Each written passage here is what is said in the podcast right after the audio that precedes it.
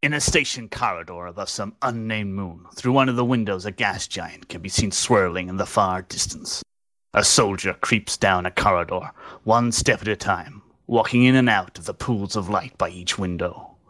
He pauses by a glowing supply cabinet and cracks it open, eyes lighting up at the sight of a medpack and a dangerous-looking piece of personal armament.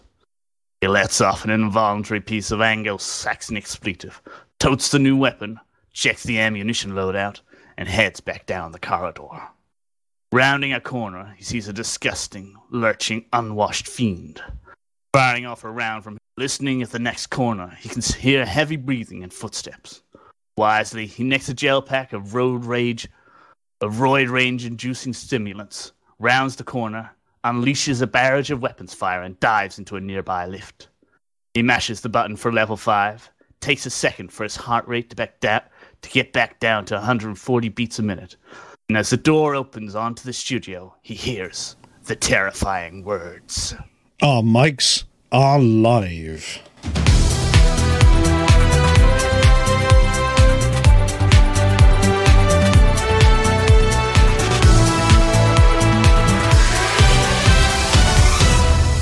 Good evening, ladies, gentlemen, truckers and other. I'm Rudolph Chainsaw Hucker. This is Hutton Orbital Radio Live. Don't mind the terrifying combat armoured sight that's just wandered into view. We've made him a nice chamomile tea to calm him down. Yes, we're joined in the studio by this week's special guest, Barnaby Wilde. He's a genetic cross of a rhinoceros with a side order of the rock and a smattering of honey badger, and he's decided that Studio 5 is a safe haven from the great unwashed. By the way, what did you do to Cecil? Good evening. Sorry about Cecil. Mistook him for a fiend from the pit. It was the breath. Toxic. Ah well, Nurse Wyeth will have him back in shape in no time. What shape, nobody knows, but at least it will be a shape. Talking of shapes, those figures on the other seats are this week's presenters. We've got Harry the Handgun Balzac. Good evening, Rudolph. Bit terrifying, isn't he? Does he need to be wearing that power armour? Apparently so. He's worried about denizens from the lower levels. You can never be too careful. It's dangerous out there.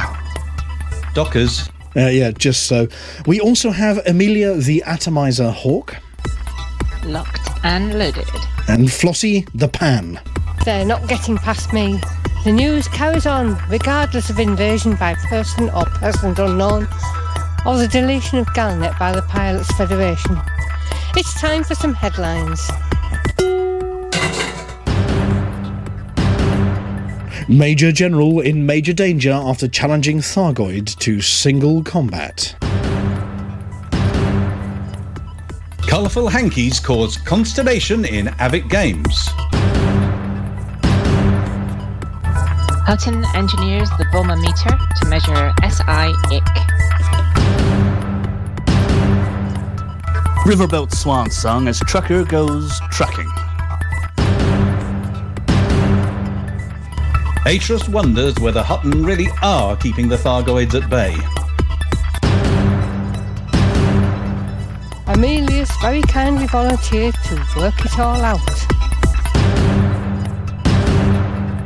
And Norma's taking the initiative again this week. Or is she?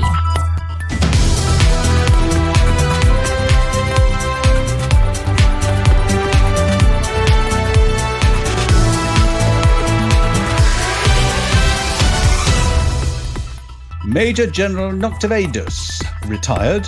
The one-man BGS machine and former head of Hot Pit got himself into hot water this week after challenging Tharg the Mighty to a bout of unarmed combat after a glass of apple juice or two. Turning up at the appointed location, somewhere deep in the Pleiades, and wearing nothing but his remlock and a girdle, the Major General proceeded to attempt to unleash 9 shades of ninja fury at the multi-limbed galactic menace. At which point, a combination of the double vision, caused no doubt by Tharg's latent ability to scramble things at a distance by growling and flashing at them, and having a limb count significantly lower than his opponent, the Major General ran into some trouble.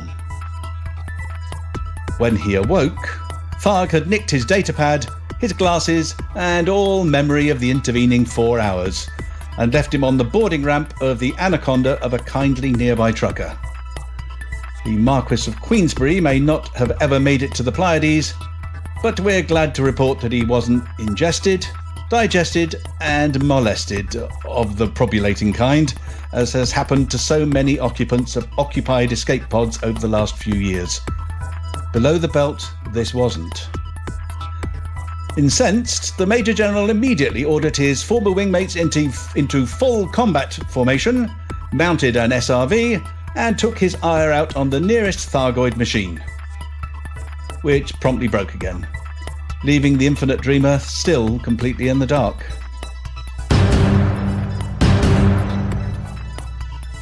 With the closing ceremony of the AVIC Games fast approaching, there have been a number of stewards' inquiries after one Hutton trucker appears to have come down with a nasty case of the clones.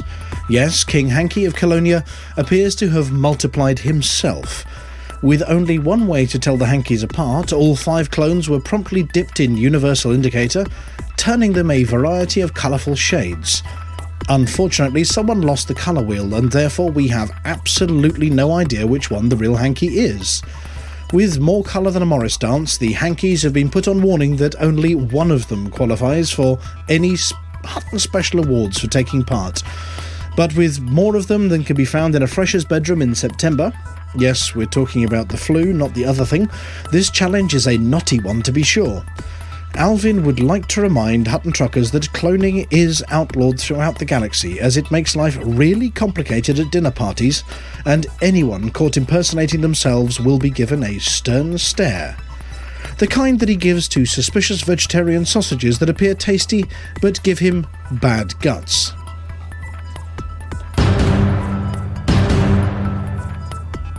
After a number of commanders returned from the Pleiades covered in various varieties of viscous liquids, local scientists have been at pains to study the Thargoid effluent and arrive at a measuring scale that adequately describes the level of green goo gelatinous gloop that trouble that they're in.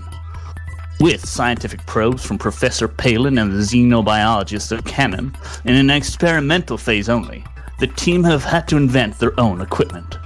The Vamometer, patent pending, has established a Galaxy SY unit of IC. The SI IC is defined as the amount of material at one's standard atmosphere and temperature, determined by conditions at Birmingham on Earth, that can cause nausea in under 3.3 nanoseconds, the time it takes for light to travel 1 meter. With airborne particles taking too long to reach the olfactory senses of even the most sniffy spaniel, Hutton scientists have postulated that the ick is actually a light-borne particle, hitching a lift on passing photons. This replaces the old imperial unit of the yak, with 1 yak to a hurl and 9 hurls to a chunder. Using the new measurements, Hutton have determined that the sight of a scavenger emptying its stomach contents onto the floor of a Thargoid machine is approximately 2.54 icks. Caustic missiles are well over 50 icks, and the full Thargoid space station green goo explosion is a mega ick, approximately 1 starch in old money. There are planned tests on a number of earthbound causes of the ick particle, including the 2 a.m. Doner kebab, mushy peas, and, of course, the ultimate ick source, one of the toilet brushes from Cubicle 3. Any commanders volunteering to take part in ick testing are required to have a strong constitution, inoculations against mods, and, of course, comprehensive life insurance. Commander Brett Riverbort, Hutton's biggest tosser and proprietor of the Hutton Zero-G Gnome Pineapples Allowed Pizza Emporium, has announced that he'll be hanging up his chef's hat and taking up an entirely more reputable career in the near future. Yes, Mr. Riverbort has applied to be a big rig trucker. He's taken an intensive course in CB banter, Ginster's pike scoffing with one hand, big tail swings, and of course that ever truckerish ability to leave a copy of the Sol newspaper on the dashboard open at the page with the scantily clad model. Of course, at Hutton we don't pass judgment on ships with their bulkheads on shore, but you know, there are some sensitive types out there, and we wouldn't want to fall foul of the censors. Good evening, truckers. Atris5060 here with some ever so lovely news from the Thargoids. We broke them again. They've buggered off. They're nowhere to be seen, and it's more than a little coincidental that it's the same week that we broke their computer. That's the last time Tharg invites one of our interns around to look at his hard drive, as it's going a little slow. You should see the images he keeps on it. Scandalous stuff. Anyway, we've got another week off. At this rate, I'll have to go and find something else to do, like move house. Keep trucking for the mug, and don't forget, truckers, you can always help fix some stations with Operation IDA. Or is it IDA? Anyway, that's enough from me. Toodaloo. So, I have a message here from Deadmeat. Can you pad this out, please? I ran out of time.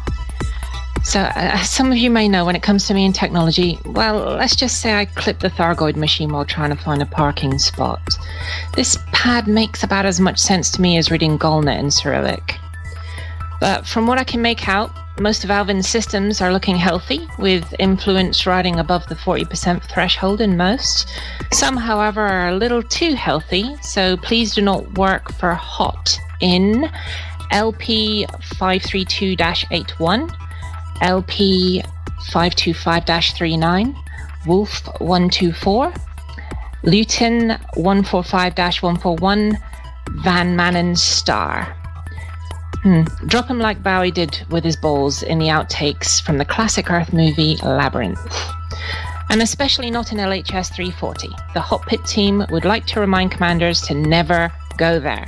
Unless, of course, you have received a red card as part of the Operation Active Endeavour and need to visit the Naughty Step. Operation Active Endeavour is our effort to bolster our position in Alvin's latest system, AVIC, by offering incentives for work done. Commanders who run the Hutton Helper will automatically enter a prize raffle by running missions and passengers for HOT in AVIC. The more you do, the better your odds of winning.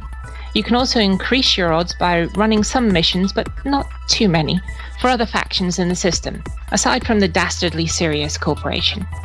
Any missions run for them will result in a red card, which can only be cleared by visiting the Naughty Step, aka Khan Holdings in LHS 340. See hot.forthemug.com/missions.avic.php for more details, and the TS and CS. How else can you help? By selling high-demand goods. Most of Alvin's systems are in boom state, which means trading has double the normal benefit. By handing in exploration data, which you can in any station owned by HOT. Ask for the Facebook group or Discord chat if you're not sure where. By redeeming HOT bounties, this can be done in any system where HOT has a presence. By running missions and passengers for HOT, ideally choosing the mission reward which offers the most influence. Finally, spare a thought for the citizens of Epsilon Eridani, who are currently experiencing a rather unpleasant outbreak. As such, basic medicines are in great demand and can be sold for 10 times the galactic average. Everything else is comfortable, all pipe and slippers style. I guess we are really lucky to have a guest presenter here who can tell us what it all really means later in the show, along with some hanky once we've washed him. Anyways, I'm off to find out where the safety catch is on the frying pan, ready for when Dead Meat gets back next week. For the time being, over to Norma. The Interstellar Initiative, The Enclave, concludes today. And in light of the outstanding efforts from all the commanders who contributed to this endeavour, the superpowers will begin to colonise more systems in the region over the next few weeks. More later.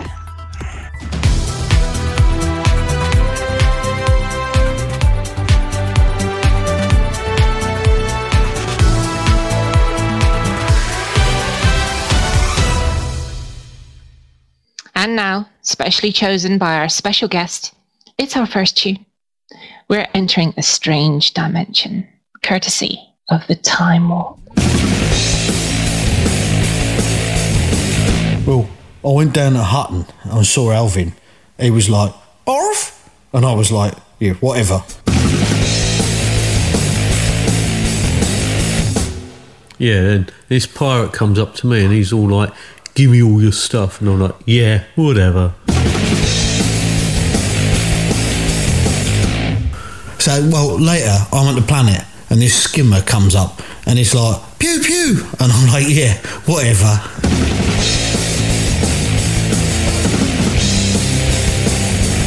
Because this is my faction state or whatever. Yeah, and this is your faction state of whatever. And this is our faction state of whatever. Well, then it was 3 a.m. and I'm in a war zone wearing my python. This fed comes up and he says, "Hey, punk."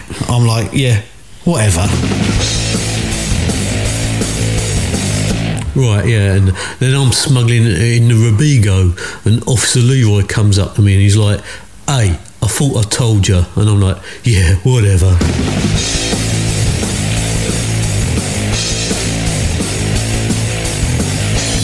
Well, then up comes Simuth. I'm like, "Yo, Simuth, what's up?" He's like, "Nothing." And I'm like, "That's cool." Because this is my faction state of whatever. And this is our Hutton faction of whatever. Yeah. Right, well, we're back in the studio and we're joined by the usual motley crew of Hutton Truckers, plus a special, special, super special guest. So let's introduce our special guest first. Now, you went under a pseudonym during the news, as is normal for us. So, obviously, Barnaby Wilde is Barnaby Wilde, and he's wearing his power armour. But in real life, who are you, Commander? Well, in real life, I'm secretly known as Darren Gray. And Darren, many of us have actually met you and shared a beer with you over at various events over the year. You've been part of the Elite community since, back in the day. Before the Kickstarter, yes. Back in the early days. So were you Alpha, Beta backer? Alpha / the secret community thing that is... What's it called again? I've forgotten it. The launch party. No, but basically you've been around for an awful long time, since before Frameshift was a thing and, you know, and docking computers and stuff. Oh, yes, I've never used a docking computer. No. And obviously your voice is familiar. Have we heard you on any other internet broadcasts over the years that are for the community full of foul language and other bits and bobs? Foul language? Oh, no, sorry, I was just thinking Dockers-ish. I'm sure we've seen you on something Dockers-ish related. Oh, I've guest appeared on Dockers. You're exclaiming about mugs, but feeding in for David Brubin when the real David Brubin wasn't able to attend. Ah, right. So, yes, you may recognise your voice from stunt Dockersing. But so you're here to talk about something new that's installed in the Hutton Games Room later on during the show. But, you know, welcome, hang around, make yourself comfy, sit on the sofa, help yourself to a drink. And then, so obviously, next to you, we've got the ever-present Harry Balsack, Commander Palantir himself. Good evening, sir. Good evening. You're here. I am. You've been out and about again this week, haven't you? Yes. Well, we're wedding anniversary with the flight prevention officer. Now, I tried to add up the number of years that was, and I ran out after a bit. How 42. Many years? 42. The meaning of life. Yes. I was going to say, your poor, long-suffering wife. She doesn't suffer at all. Well, no, not after the third gin, no. Oh, no, I don't get away with anything. No. Yeah, been married for 42 years and all of them happy. It's been lovely. Congratulations to the pair of you, and many years to come as well. We promise we'll let her have you back sooner or later. Well, we spent part of the anniversary doing a tour around a gin distillery, so can't be bad. Well, we're going to save some details of that for the Green Room banter, because we've got to have something to ask you about in the Green Room banter. But thank you very much for joining us again, and sorry about the chaos earlier. I have no idea whether the music's fixed. I've cranked all my levels up to max, and we'll see what it gets to. And then obviously sitting next to you is Flossie, as usual. How are you? Hello. I'm very well, thank you. It's lovely to have you back as usual. And have you had a nice week? Have you been fuel ratting? Have you been what you been up to? Don't give all of it away. Save a little bit of something for the green room. But yeah. I've not. I did have a look on fuel rats last night, but I didn't get involved in anything. I'm still travelling back from Beagle Point on my main account, so I was just doing some of that last night. How far from Beagle Point are you at the moment? Well, I did get back to Colonia, and I was on my way back to the bubble. And a couple of weeks ago, I responded to a fuel rats rescue, and instead of taking my commander in Colonia, Flossie 2, I took my main one and didn't realise until after I'd done it that I was the far side of Sagittarius A again. So I'm a lot closer to Beagle Point than I was. Oops. So, I mean, you know, it wouldn't be the same without you, would it, Flossie? Really? You know, doing a Flossie's a thing. And I know you deny it every single week and you beat me around the head with a pan, but doing a Flossie's a thing. And we wouldn't have it any other way. Highlight of my week. Oh, I'm glad it's highlights of your week. Oh, yeah. Well, no, I've had one of those weeks, yes. And then bringing up the tail gunner position on the show this evening, it's Amelia. Hello, Amelia. Hello. Now, you've got some breaking news for us. I can see on my script here, it says news flash. And you're going to have to say that name. You're going to have to read that out. Well, news flash, news just in, literally this second by text. Commander, I'm going to smash ya, is stranded 6 minutes from Hutton Orbital. Fuel Rat Commander's Altsane, flying the Python Felicia Forever, and Strex, flying the DBX, the John Parker Starman. They're holding about 40 minutes from him and closing. So 40 minutes, just enough time during the show to have a live rescue from Hutton Orbital during Hutton Orbital Live. That is a first for this show. Do we know what the stranded commander's flying or any other details? You know, was it a Sidewinder special? I'm afraid that's all the information I have at the moment. However, I am going to be buzzing him to find out. Oh, well, and of course, if anything's streamed live, or if any of them actually want to pop in during the rescue or after the rescue to the radio show as well, they'd be more than welcome to come and join us on the show and tell us live from the situation on the ground or in the air or in space what's going on at the moment. Right, I'll let them know. And if we know which direction they're coming from, we can look out the window. Yes, that's a good idea. Well, they're only 6 minutes from Hutton Orbital, which is only 3 loops of shame. So, you know, they're probably buzzing us at the moment. Well, thank you very much, everybody. So, yes, we have the usual show this evening. We have a little bit of Commander Wotherspoon and his Galnet Digest coming up. We might or might not have a Buck Naked. We do. We do? Have you let him in? He's there. I can see him. Oh, he's lurking. Oh, yes. Oh, he's not talking to me. I'm waving hello to you. Howdy there, Buck. And how are things with you? Oh, no, he's waving again. Shh. Wave your hand, Buck. That's not funny and it's not clever. Yes, the baby elephant impression is just not big and not clever now. I'm just trying to increase the wind. The winds of change? Know. The winds of change. Oh, wind, thank you. All right, okay. Well, we're looking forward to hearing from you later, and I do have all of your sound effects lined up, I hope. Oh, well, the ones like and clang. Okay. The clang. We have plenty of clang. Okay, so what have we got to talk about this week? We've had the AVIC minigame going on, so... I don't know whether Darren's noticed. He probably hasn't noticed. He's probably not in Hutton space anywhere. He's probably down on some planet murdering some poor aliens with miniguns. But we've had an update to the Hutton Helper whereby we can actually create games within games within games, whereby the Hutton Helper actually can send Hutton truckers off on missions and monitor how they're doing and issue red cards, yellow cards and all sorts because... We thought it'd be more fun to give out some prizes that way. And Amelia, I think you've got some details from Dead Meat about the AVIC minigame going on in a nearby system to Hutton Space. Yes. Okay, let me have a look here. I really, you know, the coordination of this pad is terrible. I know. Well, I said Cyrillic. It's not Cyrillic. It's just his handwriting. Okay.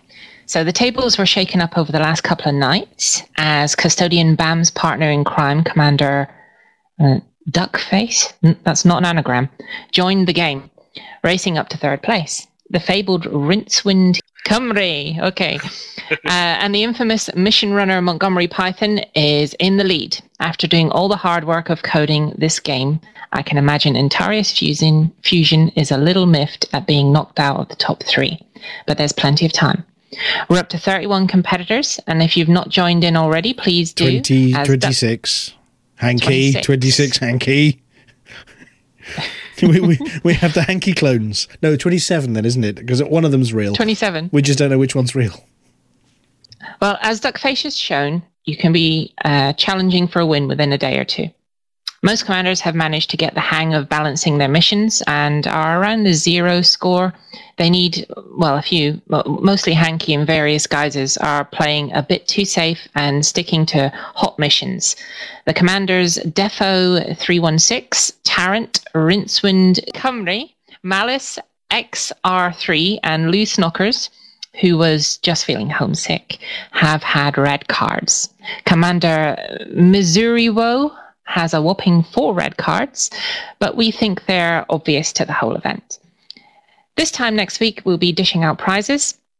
There's all to play for, and don't forget, every influence point gets you an entry into the raffle, although there is a 1 prize per entrant rule. Well, thank you very much for decoding that note from Dead Meat GF. So, yes, Darren,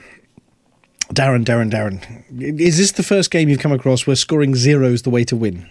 Ooh, that's a good question. Yes, possibly so. That's quite novel. Yeah, no, this is. I mean, in true Hutton style, we've got to do it in our own way. It's not the high score, it's not the low score, it's not the It is scoring zero. I think that's what they're saying is you've got to balance.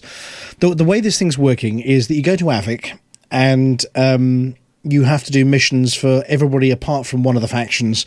And if you do too many missions for everybody else, of course, Hutton drops. So you have to do a few Hutton missions to boost Hutton back up again. But they're not the owners of the system. We hate them. So we're trying to hurt them. So you have to balance the Hutton missions against the missions for everybody else and end up hovering around the zero mark. If you go too far one way, then you end up with a yellow card, at which point you get a warning. If you get 2 yellow cards, you then have to go to LHS 340 to clear yellow card and then get back again in the game. So the red cards are issued for either working for the wrong faction completely or for just doing too well. So, you know, it's an interesting game dynamic there. Now, talking of game dynamics, I'm going to blame you. 100% you. I lost 4 hours of my Sunday to you, sir. Did you lose 4 hours, or did you improve those 4 hours over anything else you would have done? Well, no, I started something, and then 4 hours later I looked up and went, oh my God, that's the time. I've a million things I was supposed to do. Yeah, so for the last few years, you've been working on a project, which we've installed over in the Hutton Games Room. Would you like to introduce this project now that it is sort of public and live and people can go and get it for themselves as well?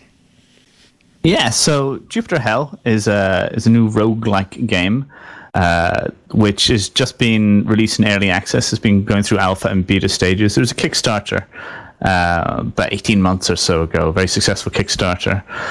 So this is a sequel / successor game to Doom the Roguelike, a roguelike version of Doom. Unfortunately, the guy that made that got threatened with being sued by ZeniMax, who bought the Doom IP and then proceeded to sue people over it. It was a free game, so he decided, let's make a commercial game, but with a new, fresh IP, but still with a lot of the same style and fun. So Jupiter Hell, it's you play as a marine on a sort of zombie and demon-infested moon of Jupiter, not of Mars. And you go blast through with shotguns, rifles, rocket launchers, that sort of thing. It's got a kind of 90s shooter style to it. Yes, just released in early access this week. It's been receiving a lot of positive feedback. I'm very glad that it's swallowing up a bit of your life too. Yeah, I mean, it's... So you, what your input? Obviously, there's a whole team behind it. It's not a one man operation. So you know, what's been your input into this? Name drop the guys on the team. So who's behind it, and what's been your contribution so far? So Cornel Kushelovich is the main developer behind it, and he is a team of about six of us. So Cornel is the main developer. He created the engine behind it. He created the original Doom the Roguelike all on his own, and he's been working on this for about 5 years now. And then we have a team of people working on various graphics things, a sound designer who's created an original metal soundtrack for the game, and then I've been working on the story and the writing as well as the game design pieces for the game. So the story flow that you go through is your bit, you know, in terms of the levels you go down and where you get to at the end of it. There are no spoilers in this one, but you work your way through. It's not completely open-ended, is it? Right now, no, it's not. It's got an endpoint, which is not what the endpoint will be in the final game, but there's a kind of capstone challenge that we put in this early access version. The story as it stands is fairly light. We're going to start layering in lots more story pieces as we go through early access. Early access is a sort of, you have to have a bit of everything, but it's not everything at the final stage. So it has to be graphically up to a certain spec. It's got to be gameplay up to a certain spec. It's got to have a whole cohesive way of playing. But we're just going to keep adding and improving from here on until the 1.0 release. Yep. So for those obviously who've not played roguelikes in the past, I mean, I remember, and we're talking back on sort of, you know, ASCII screened computers, back on old 5 1/4 inch floppy drive old computers, you know, where you dropped into a procedurally generated environment where, as you walk around, it reveals the room to you and the exits in the room to other rooms, and you can pick up things on the floor. So at the time, it was sort of you could pick up a sword, or a better sword, or a potion, or some armor, and you sort of just kept going, and when you died, that was it, you were dead. It was permadeath, I think, is the phrase you use in rogue circles. Correct. And then you had to start over again. You had to see how far you could get before you ended up being murdered by goblins or kobolds or something in the game. Kobolds being the letter K, I think, at the time. So Jupiter Hell follows all those things, and every time you play, of course, the computer rewrites all the levels. You never play the same level twice.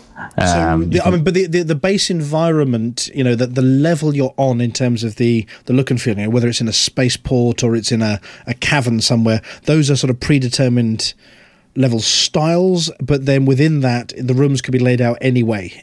Correct. There's like different generators for different areas. You've got like a space station aesthetic, but there'll be lots of different configurations. But then you'll go through a kind of a mining colony aesthetic, and then that's got different graphics and also different layout types. The mining areas are a bit more open. And you've got some side missions as well. You can actually decide you want to go down this way or that way, and you can sort of branch off into side missions too, can't you? They're not missions like you have to accept something, but you go into side areas which you can complete for extra achievements and that kind of thing.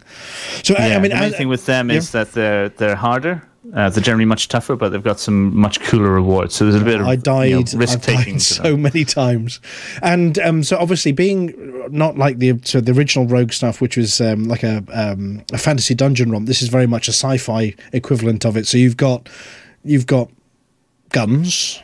And you've got, you know, grenades you can throw. So you got damage at range, and it's turn-based, isn't it? So, you know, you make your move, they make their move.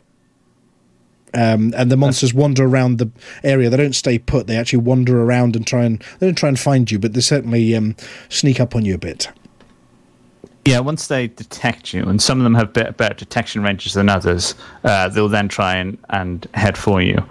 Yeah, it's turn-based, like you say. So it's been quite interesting actually seeing the game getting played by a wider public, and some people have been remarking on how innovative the time system is. Like, when you move, everything else moves. It's quite funny because we've had this time system for like 40 years in this genre, but a lot of people haven't encountered the roguelike genre before, and this is quite new to them. It means you can play quite strategically, because obviously you can actually just stop. Don't touch the keyboard. and think about your next move, or you can run through it like a loony, blasting everything as if you were in almost, you know, a real-time game. You can go nuts in it and run around, but you're going to die really quickly. But you can stop and think about your next move. You know, what armor should I put on, or what stimulant should I use, or whatever in the game, so that you can think a little strategically. Yeah, so this is, I think, what I love about roguelikes best is that you choose the pace at which you play. You can rush through things and you know, especially when it's easier areas or you're going through more empty areas, you can rush through things and it can take almost no time. And when you're really good at a game, you know, you learn to just really rush through things very quickly because you become so expert at playing. But then when you see something threatening and you know you need to stop and think, you can stop and think and go and make a cup of tea and really think about what you're going to do to get through what could be a very tricky challenge that needs some careful movement. Because of the randomization of the pickups that you get, I mean, you know, you may be wandering around, you know, in your underpants basically with no armor, and you're thinking, okay, I know there's some bad guys here somewhere and they're going to catch me, and I know I've got, you know, not much to defend myself. What am I going to do next? So, I've really, really enjoyed it, and I'm not just blowing smoke up your whatsit on that one. I did lose 4 hours on Sunday, and it has a real retro feel to it, and the voice work. Now, special credit for the voice work on this one. I would say if it had a rating, an age rating on the game, you can turn off the foul language, but we don't like doing that, do we? So you can turn it right up to, yes, sweary levels. The voice work's done by a professional or one of the team, or I mean, there probably are professionals as well, but you know what I mean. It's so the voice is Mark Meer, who did Commander Shepard in what's that big space station game called? I couldn't possibly tell you. Big space RPG. Oh man, why am I getting blocked on that? It'll come back to really you later. Big. Yes, it will. But he's well known as Commander Shepard in that game that's really popular and well known. Yeah, that one. It has a, for want of a better description, a bit of a Duke Nukem vibe to it. I mean, you're talking about the sort of the 90s kind of gaming vibe you get off it as well. It has an awful lot of the Duke Nukem style irreverent sweariness about picking up weapons and glorifying and blowing things up. Yeah, but he also screams a lot when he dies, which is great. So Mass Effect, that was the name of the game. So if you've ever played Mass Effect and you've wanted to hear the main character in it die a lot, then this is now your opportunity. Oh, well, I mean, given that... excuse me, given that this is actually only in sort of early release, I mean, I played it as it is. I loved it as it is, and actually, if nothing else was added, it was worth the pennies I threw at it. Now, looking at the Steam reviews at the moment, it says all reviews very positive so far, which is all right for you guys. Yeah, we're quite happy with the reception so far. Yes, it's not bad. But how much more of you as a team, you know, got planned and are going to add to it? Is it just a polishing job now, or is there some exciting stuff you want to be sort of adding in with the next few releases? So there's a lot more gameplay content to be just layered on. We got like a really smooth, sort of chunky, basic gameplay thing. It's very fast to play, but you still got lots of tactical options within that. But it's about layering on more and more tactical options. There's lots more weapons we want to add, more exotic weapons. So that was one of the questions, yeah. Because at the moment, I think you've got 5 or 6 different choices. You know, your good old-fashioned chain guns and chainsaws through to the odd pistol and rifle, I think. Yeah, and we're going to get energy weapons and lightning weapons and things like that. Oh, you see, that was right now preempted exactly what I was going to ask there. Yeah, when am I going to get my portable beam laser? Yeah, that's definitely coming. And more versions of the current weapons. So you can find already in the game, like, ones with special abilities, but we want to, again... The nice thing about it, like a procedural content game, and like Frontier's gone through, or Elite Four has gone through this. Elite Dangerous, they call it Elite Four anymore. You know, the more tweaks you add, like the more like little variations you add, it goes on top of everything. So if you remember the early days, like the planets in Elite Dangerous could look fairly samey, But the more and more they added on, like added more crater types, added more ravines and stuff, the more variety you got in all the content that was in the game. And it's going to be the same with Jupiter Hell. The more we add the different weapon mods and different things like that, the more enemies will end up having different statuses and things attached to them.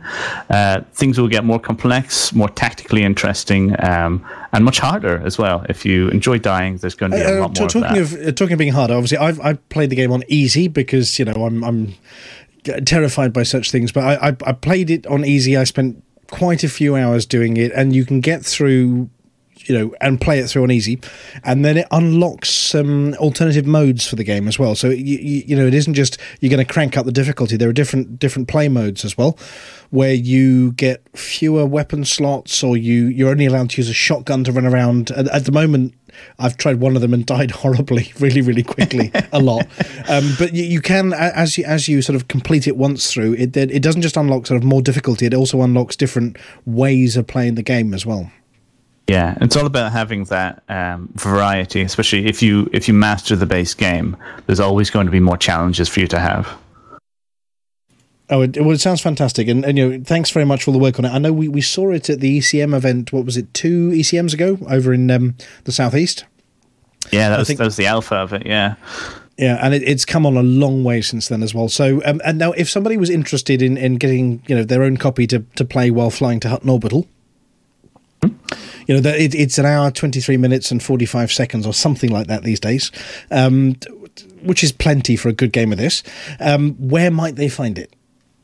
Well, they can go to jupiterhell.com for sort of all sorts of info and trailers and so on. But you can go straight to Steam, buy it on Steam, or GOG.com. We're also on there. Okay, well, thank you very much. Now, hopefully you're going to hang around for a bit more of the show. I don't know what your time pressures are this evening, but yeah, you're welcome to hang around for the show. Thank you very much for your work on that. As much as we love our spaceships, I mean, this is right up our street as well. It's got bad language, it's got guns, it's got aliens. That'll do us just fine. Right, now, has anybody else... Am I the only one who sort of dipped a toe into the hell that is Jupiter Hell here? Or has anybody else had a go yet? No. I'm afraid not. Sorry. No. No, well, sorry. Flossie, you're listed as mostly harmless. I'm harmless. You're harmless. You're not mostly harmless, yeah. But no, harmless. You could indulge those more violent tendencies in this one without losing anything valuable. Right. Yeah. Anyway, we're going to welcome... we've just seen that Go Sally Go has dropped into the studio as well, and is waving through the green room wall at everybody, saying, greetings, commanders. Hello, Sally. Right, a couple of other things we need to talk about then before we move on to the next bit of the show. There are some... Oh, go on then. Oh, you got an update for us? Yes, I have an update for you. The newsflash update, Commander I'm Gonna Smash Ya is in an anaconda called Big Wall, and the fuel rats are 1.7 million light seconds away, which is about 11 minutes. The client is case red, which means they have no oxygen. Apparently, they did not refuel enough before heading to the station. I mean, I've heard of running out of fuel in a Sidewinder, because it doesn't carry much, and if you make the wrong jump first, but an anaconda carries quite a bit of fuel, doesn't it? I mean, yeah, and it's got plenty of slots for having fuel scoops and important things like that. Fuel scoops. It's probably a cheapskate. It was probably too expensive to buy the fuel at the last stop, so we thought we'd go on to the next one. And it begs the question, and there is a really important question here. What ship are they flying to Hutton? The Right. Commander I'm Gonna Smash is in an anaconda. Right. This is the person who's stranded. And can anyone spot the problem here? It's going to be a teeny bit difficult to land, isn't it? Yeah, a little. Just a bit. So we have to find out from the fuel rat before they refuel this commander. Can they please ask why? Why for the 7 mugs of Alvin? Why are they going to Hutton in an anaconda? I mean, they can't be going to get the free anaconda that's not free, because they've got one. Maybe they've got it. Well, I know Commander Altsane is probably listening in. He's the one flying the Python. Because I mean, what else are you going to do when flying to Hutton? You know, you're going to listen to Hutton radio. Oh, well, we this is a burning question. We have to find out what that commander's doing and why. And if they've got some friends who are going and they're going to unload them at the other end of it, they're bringing us some, I don't know, indie bourbon or some supplies. I mean, we want to know what's about to arrive outside our window in this anaconda. So, you know. I will see if I can find out. More details to come. Oh, well, thank you very much. And do you know, if you can find out as well for us, are they streaming it as well?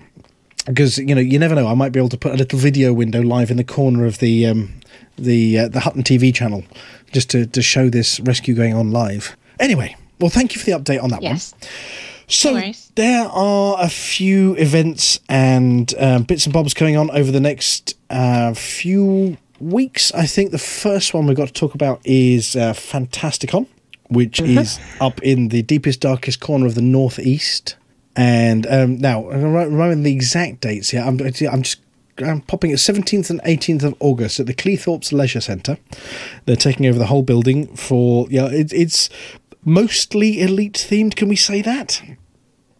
Quite a lot elite themed. Lots of elite related commanders going to be there. Quite a few. But yes, it is now, well, many years this has been running. It's up at the Cleethorpes Leisure Centre, 17th of 18th of August. You can find out details online. It's organised by Dan Grubb of Fantastic Books Publishing, who obviously has published a bunch of the tie-in books for Elite as well. There are a bunch of commanders from Frontier going along. There are a few Hutton truckers turning up. There's usually a couple of Hammers of Slough and other player groups represented. There are Nerf wars, there are computers, there's gaming, there's things to buy, there are some panels and bits and bobs and just general social kickback, enjoy yourself, meet other commanders and have fun kind of shenanigans going on. Right, hands up, who's going? Me. Flossie's going. Are you taking the wrong way? No. Oh, you're flying solo? Just going by myself. You're going to go solo? Yes. Well, there's a few other commanders, and we'll check down the green room. I think there's a few of our regulars are going to be popping in there as well. Unfortunately, I can't because I'm going to be out the country. So I've been before. It's good fun. It's lovely to catch up with everybody, and it's lovely to enjoy, you know, playing a few games, drinking a few beers, that kind of thing with the community. So that's the latest one on the calendar. I think it is. Well, it's the third event of the year of the major UK based elite events. It starts with ECM earlier in the year, goes through LaveCon and ends up around now at Fantasticon, but we're hoping there are some more. I think there are some Scottish commanders trying to put together an ECM event north of the border later in the year. No details as of yet, but Mr. Cow, who's not here, has also been helping out, and I think there's also going to be a charity live stream event. Now, does anybody have any details on this for me? While I've been talking, or am I going to be... Flossie's found them for you. Oh, Flossie's found them. I've posted them in the script for you. Here we go, back to the script, my pads. So Enable Gaming are going to be running a 24-hour stream to raise funds for their events. If you're a streamer, your channel is unused, give them a bit of a host or a raid. They kick off on Friday the 9th of August at 8 p.m. Twitch.tv/Enable Gaming. Please pop in. They're a new group trying to bring esports to an accessible format. So it's not similar to the stuff that Special Effect do, but it's along the same kind of line. It's about accessibility in esports for these guys. It's their first live stream they've been doing. They need lots of support. So yes, Friday nights, 8 p.m, twitch.tv/Enable Gaming. They've got all sorts. It's not just going to be spaceships, so it's not 100% elite related. There is a list of things to do over 24 hours. Going on there. We are going to be hosting them also on tv.forthemug.com. So if you're watching on our Twitch channel or tv.forthemug.com, you'll be able to see them there as well. You know, drop in at some point during the day, say hi to them and see what they're up to. Enable Gaming here. Here's the words about it. Does somebody want to read out what Enable Gaming are all about? Who can see the script there and can read out? Who wants to volunteer? Okay, I'll do it. Go on. Can you see the bit in black there? That one, there. Enable Gaming is a not-for-profit social enterprise with a vision of a fully accessible gaming community with high-end esports competitions, not just located to the population hotspots. The goal is to make gaming as accessible to as many people as possible across the UK. Enable Gaming has set up been set up with the purpose of assisting individuals with disabilities, mental health needs, and people who come from lower socio-economic backgrounds. We will work with local communities by hosting small esports tournaments, where everyone can come along and participate, learn and get started. They want to showcase how difficult it is to push the manufacturers, developers and retailers into thinking about a more inclusive community of gamers. The idea behind Enable Gaming is to host and organise high-end eSport competitions across the UK, attracting the best gamers, best games and the best community. Their vision is to include everyone. No one is excluded on age, gender, sexual orientation, disability or creed.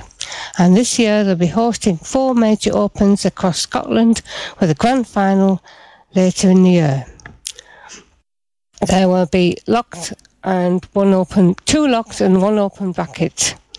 The setup will be as follows: impaired, able-bodied and mixed, providing fairness and fun for everyone. They aim to expand into England, Wales and Northern Ireland in the coming years. That's it. There you go. That's the details on them. Well, I mean, it's, you know, more inclusive and more accessibility is what we love, and it's why we support the charities that we do. So yes, if you've got a few minutes on that day, then drop in, see them, and see what they're doing. Give them a little shout out and a bit of support. And I know Mr. Cow is assisting as best he can as well. So thank you very much, Mr. Cow. Right. Does anybody have any other updates? Oh. Yes, I have an update. So the Intrepid Rat Rescue. Basically, they never stream rescues because they have to avoid gankers. They do it all in the open. So it's not being streamed, I'm afraid.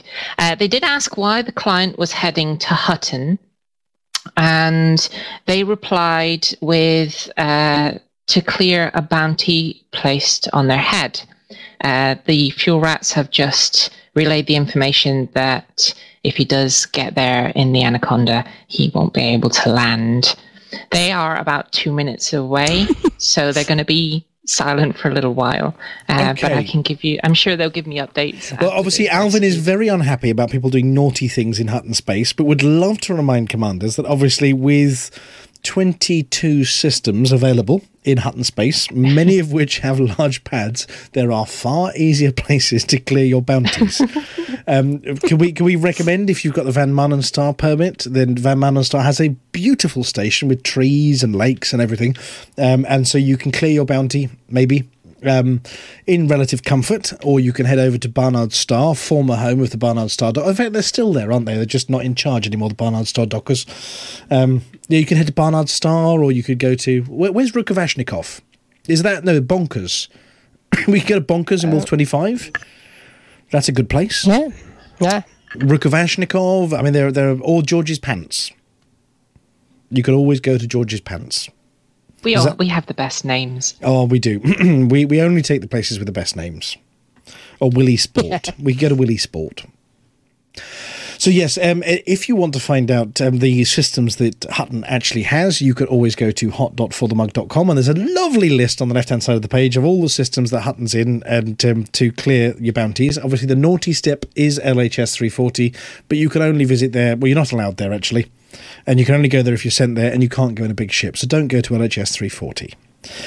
Now, talking of that, Darren. We've got 2 things for you coming up next. Yes. Yeah, okay. The first thing is you've got your own theme tune, which is good. And the second thing is we're going to ask you Amelia's going to ask you a really difficult question afterwards. So I'm going to play your theme tune, and then we're going to ask you a very difficult question. I'm ready. Hot Pits Report, here with all of the latest Hot Pit Report. But what does it mean? When they say we're expanding, does that mean that we're all getting fat? Where can we sell all our data and not be a dirty truck and phone-top cock and boob-loving, useless, incredibly annoying truck and twats? Hot Pit Report, here with all the instructions. Hot Pit Report. It's time for the hot Reports. So, Amelia. So, Mr. Barnaby Wilde, what on earth does it all mean? That would be telling. It would be very, very telling. Well, this is your test about yes, how much attention you were paying during the news. So, every week we have a little bit during the news where Dead Meat or Dead Meat Stand-In tells us what we're supposed to be doing and what we're not supposed to be doing, and we can talk about some of the systems. Now, we're going to give you some leading questions here to see how much in-depth knowledge you've got all about playing the BGS. Yes, sure. So, in LP 532-81, 525-39, Wolf 124, Luton 145-141, and Van Maanen's Star, Hutton has far too much influence. And we might want to take it down a little bit. How might a commander take it down a little bit? They could adjust their belt settings. Yep, be like Bowie. Yeah, we could do that, yes. Or maybe they could work for some of the other factions a little bit. Yes, of course. Yes, that's what I was about to say. Yes. And so if a commander was coming in with, let's say, I don't know, 200 million credits worth of data, we wouldn't advise they go to these places, but they might want to go to some of the other ones. So they might. When dropping your data, what's the most important thing to remember? Pick it back up again. Yeah, well, you could do that, or you always insert it into something we have rather than something we don't have. It's littering, right? Don't be just dropping things everywhere. Don't drop a big load all over the place because that just makes a mess. And if you want to do bounty hunting and pew pew, you can do that as long as you get the right kind of bounties and hand them in at anywhere except those places. Yes, but don't get the dark bounties. They don't taste as nice. No. Dark bounties are no good. And in fact, I'm not a fan of bounty anyway. Too much coconut. And I like it. Oh, okay. We have a dissenter in the camp. Flossie, you like the coconut? I do, yes. Okay. Do you put the lime in it? Lime? You put the lime in the coconut. You put the lime on a bounty bar. It could work. Lime? A lime and bounty bar. Mm. Yeah. Chocolate lime and coconut. See, there's either milk chocolate or dark chocolate. Is this where we are? We'll be doing biscuit reviews next. They've been canned. They're not allowed anymore. They've been banned throughout the galaxy. Okay. All right, chocolate bars then. Now, one really important I love chocolate bars. What about Colonia? Now, Darren, have you ever been to Colonia? I have not. You have not. Have you ever met King Hanky? Only in my dreams. I'm not sure those were dreams unless they were cheese-inspired ones. Well, I'll tell you what. I'm going to... There's some big notes here. Have you still got the script in front of you? Have you binned it already? It's in front of me. Right, I've just dropped something. Yeah, King Hanky has given you a very special instruction on what to do. It's there. And where? Under Jupiter Hell. All right, okay. Instructions. Am I supposed to say this? Well, yeah, to tell everybody what they need to do in Colonia, even though you've never been there. Okay. No, we want you to sing it. In Welsh. Instructions. Work in tier only, please. Tier only. What does that mean? Oh, tier is a system that we own over in Colonia. All right. So the system tier, I know what I'm talking about. Yep, definitely. So, missions and passenger missions in tier only. So tier is the place to go. Bounty Hut in Ale Procul Centauri. Is that a real place? Yeah, that is the site of Hutton Moon and Fort Mug. So go bounty hunting there or in Derizo, but hand in at tier. Buy low, sell high. That's just obvious, right? Exploration, if you've got any exploration credits, they can be cashed in at tier in Dollar Depot only. That's supposed to say depot. Dollar Depot, yes. Yes. Very, very expert here, yes. And please keep up the great work. And remember, if in doubt, post a message to King Hanky regarding any data drops. Okay. Well, thank you very much there, Darren. And thank you very much for being dropped in the deep end and not drowning too badly there. You're welcome. Now, the last bit of the section before we move on to the Galnet news is our favourite bit, and it's the bit that also has excuse me, I swallowed that crisp the wrong way, its own theme tune as well. Now, Flossie, are you ready? I'm ready. Darren, this is guaranteed to give you an earworm, but here goes. When the universe is in trouble, bug infestations in the bubble, your home station's burned rubble. What on earth can we do now? Interstellar initiatives. Let Flossie tell you what it is. Then you can get involved with this. You should listen to what Flossie says. Interstellar initiatives. Flossie tells us what she thinks it is. Then you can get involved with this. Now you should listen to what Flossie says. Hello, Flossie here with this week's Interstellar Initiatives news. This week, the Enclave has concluded. Starting from today, the following will occur. In light of the outstanding efforts from all the commanders who contributed to this endeavour, the superpowers will begin to colonise more systems in the region over the next few weeks. A newly appointed engineer, Chloe Sedessi, will be located in the planetary port at Cinder Dock in Witchhead Sector DL-Y D17. She will be offering upgrades on frameshift drives and thrusters. Just like the engineers in Colonia, Chloe's abilities to engineer modules will increase the more commanders employ her services. A tech broker and a material trader will be bringing their services to the planetary ports in Bray Landing, which heads sector LC-V C2-9, and Ratchet Hub, which heads sector EB-X C1-7. This concludes the Enclave, and with it comes a new broker recipe. Commanders across the galaxy will be able to create a unique Thargoid Interceptor bobblehead. You'll only need to create one if you take the required materials to a human tech broker to unlock it. The unique bobblehead will be available in your livery across any of your ships. The next CG is expected to start next Thursday, the 15th of August. And that's this week's Interstellar Initiatives news. Well, thank you very much, Commander Flossie. Now, I do have a button here that says... Oh, here we go. Let's see if this one works. It's the outro. That's what Flossie says. So, like this show... Oh, hang on. I'm going to interrupt you on this one. Okay. Now, Flossie, yes. Flossie, a Thargoid Interceptor bobblehead.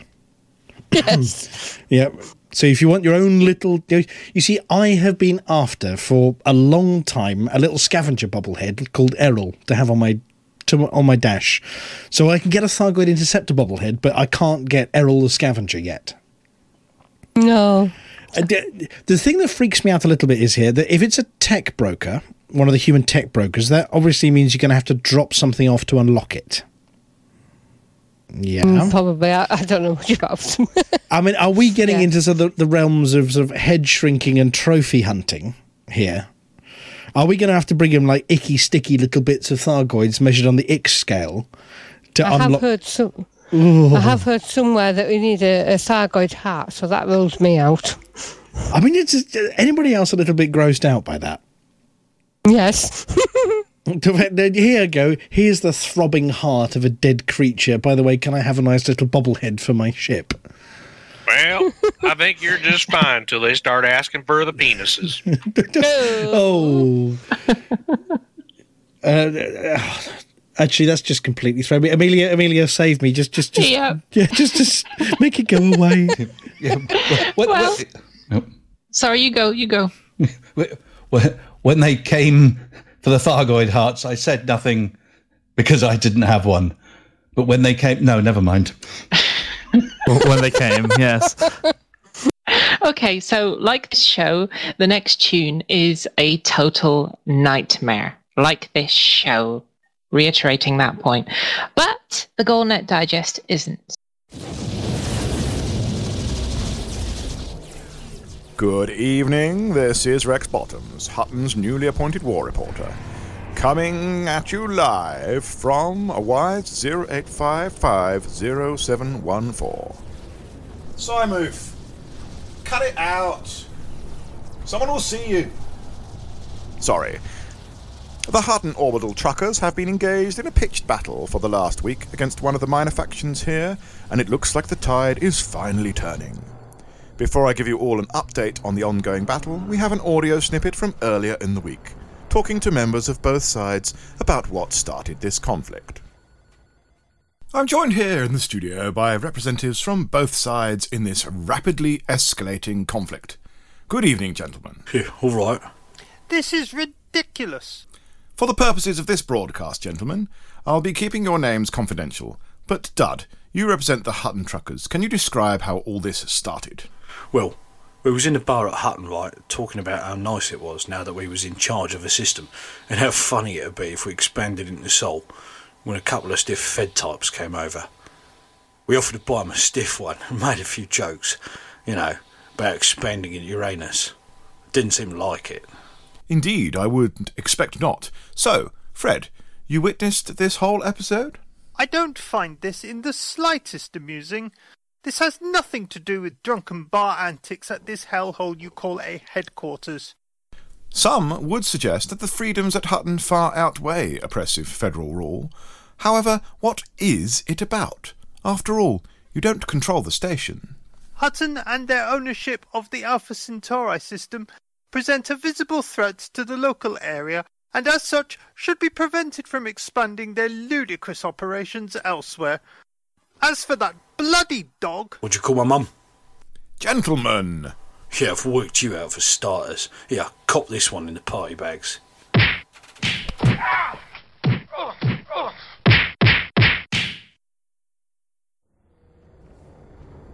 As you heard there, this fight is serious. Deadly serious. Hutton's executive commander, Alvin DeFeer, issued orders that in retribution for perceived insults, all truckers were to descend on WISE 0855-0714 and launch a full-scale assault. The minor federal faction, backed as we understand it by the notorious mug denier Ben Ryder, brought some heavy federal hardware to the party. Warning, capital class signature detected.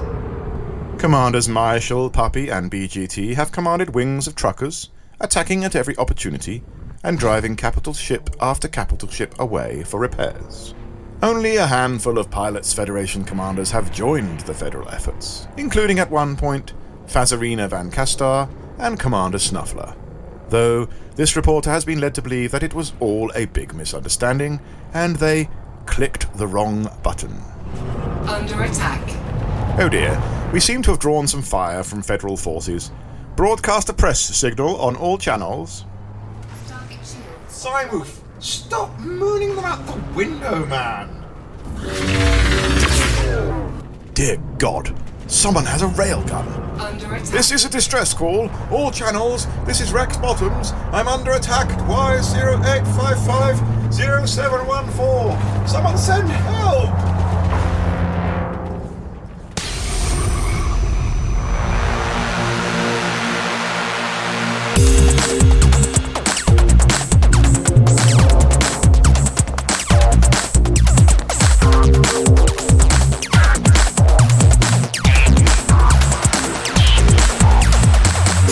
Galnet News Digest, 8th of August 3305. We read the news so you don't have to. In this week's news, Palin parting from the Pleiades creates Enclave opening for Chloe. King of the Fairies remains a free church. Lave sees the bright side of Alliance Festival. Galnet Gossip gets the chop. Palin parting from the Pleiades creates Enclave opening for Chloe.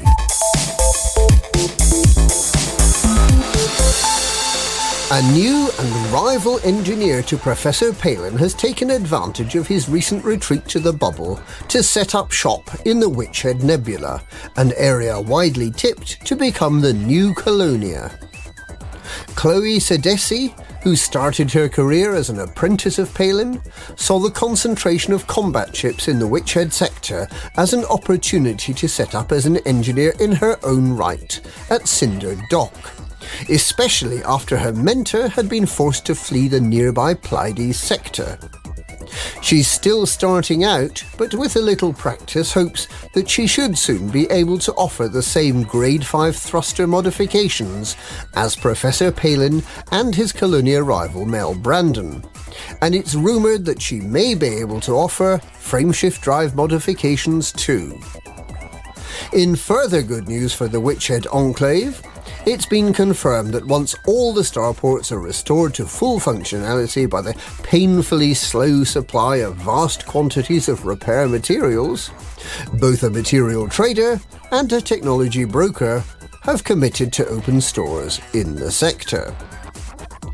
In less good news, the definition of the word enclave is an inhabited area totally surrounded by a larger territory inhabited by a different race. The prefecture of Greater Oresria does not welcome careful pilots, or indeed any pilots, unless they're Thargoid.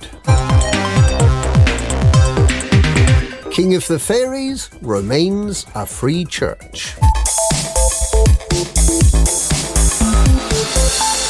The Federal Intelligence Agency has proclaimed a victory over organised crime gang the Red Family despite its failure to track down head honcho Oberon Church.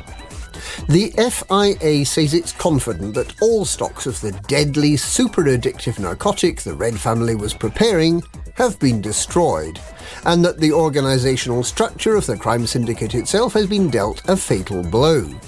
However, the FIA was unable to prevent the death of Supergrass Jan Sandoval in what is widely believed to be a revenge attack by former head of the Red Family, Church. It seems highly likely that Church has at least some FIA employees in his pay, and he remains at large, with the FIA lacking any leads as to his current whereabouts. But of course, everyone knows that Oberon is orbiting round Uranus. Lave sees the bright side of Alliance Festival.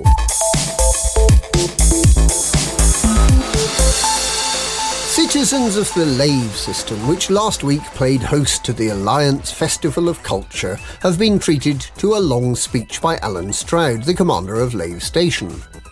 A very long speech, in fact, in which he questioned the wisdom of the Alliance holding its festival in an independent system, something which many Lavians welcomed as a recognition of the long period of stable Alliance control in the recent past, but which an almost exactly equal number of Lavians reject as a propagandist stunt from a failing superpower that just doesn't know when it's beaten.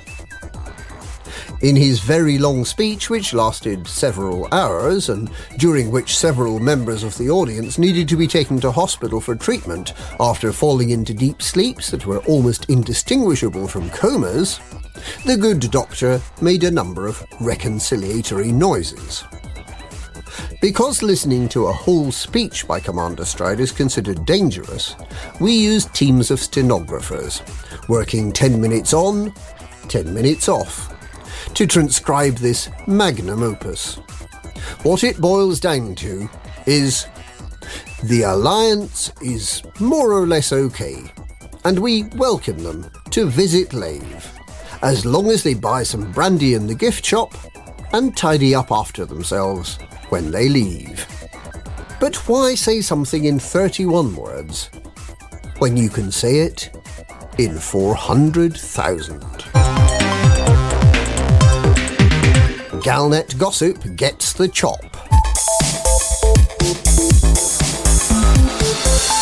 The editor-in-chief of Galnet, Ernest Plonkerton, has announced that Galnet intends to move up market with fewer gossip stories and more hard facts about the galaxy. Gone will be the long-involved stories about ambassadors nearly marrying princesses, and about Alliance presidents murdering rivals, and in will come hard facts about new types of spaceship being sold in the galaxy, and details of appeals for assistance hauling goods, and fighting Thargoids.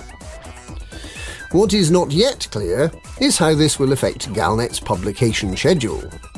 When it first started, Galnet issued 2 or 3 stories every day. In recent months, this has decreased to roughly 4 stories per week. If it is now restricting itself to publishing only when new ships get released, we may find that Galnet has effectively become a quarterly publication. Galnet News Digest looks forward to being able to analyse every Galnet article in exquisite detail over a 13-week news cycle. It should be almost as exciting as a speech by Commander Stroud. And that's this week's Galnet News. Galnet News, we read the news so you don't have to.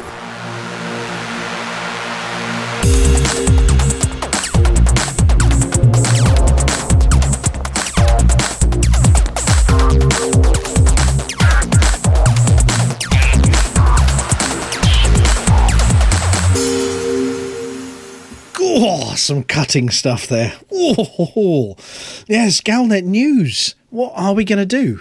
I mean... continue to make it up. Well, what's he going to digest if he's got nothing to chew on during the week? Oh, dear. I mean, you'd have to, I don't know, make like Hutton Orbital and invent stuff instead. Sorry, we don't invent stuff. We report the other things that people don't report in Galnet News. What is Commander Wotherspoon going to do? I think we should start a campaign with placards. March up and down outside their headquarters.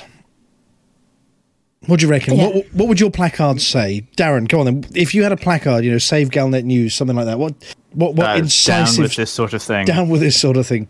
Perfect, and up with that.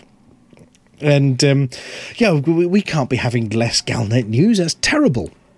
I mean, where are we going to get all our salacious gossip from? And our, you know, who in the Empire, as he says, is boffing who from the Federation, and who got lost on the way to Beagle Point. Oh well. I mean, hopefully there's more stuff coming that is going to be in the news, like all this news about. Actually, no, because they're going to steal Flossie's thunder. How do you feel about that, Flossie? Your bit's going to end up in Galnet. Oh. Well, you can't be stealing things off Flossie. No, you can't. That's Flossie's job.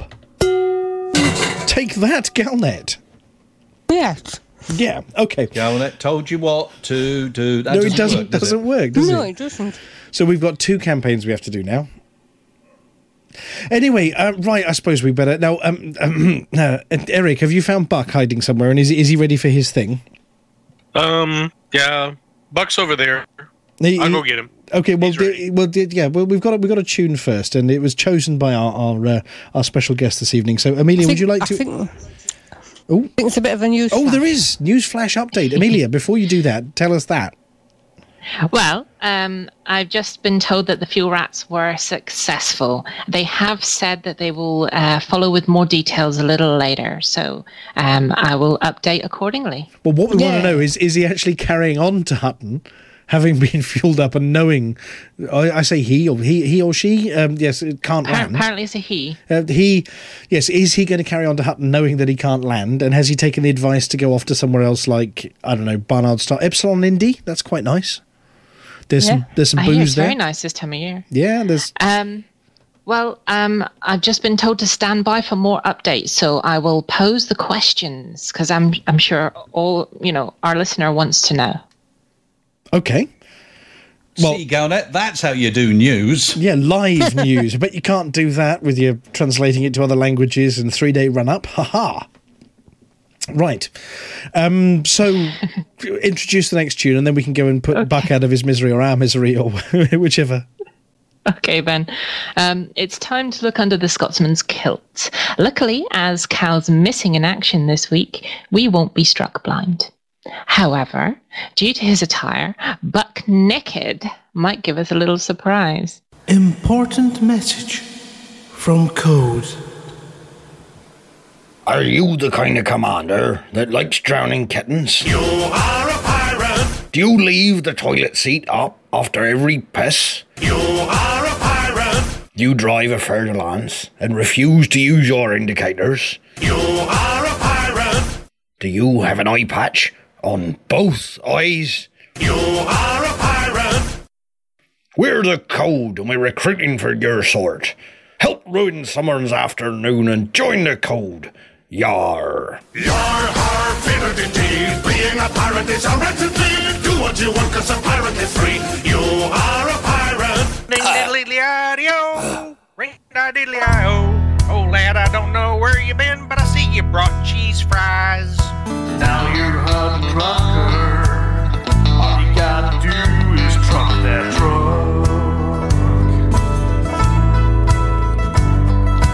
When you're a Hutton trucker, if you can't turn a profit, then you're out of luck.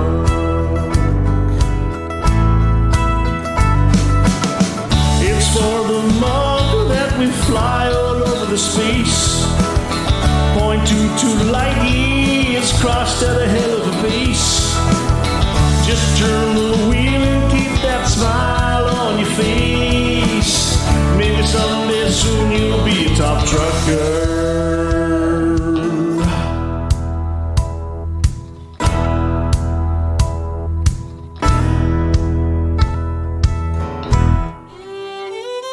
Well, howdy there, truckers. This old Buck Naked, spokesman for Lacon Spaceways, back again for this week's Hutton Top Trucker. How do we keep up with your shenanigans while you tootle around in the Milky Way?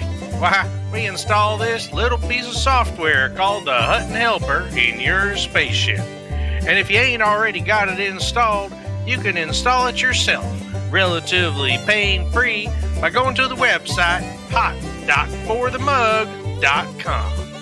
Almost as pain-free as being labeled as a mass murderer because you play video games.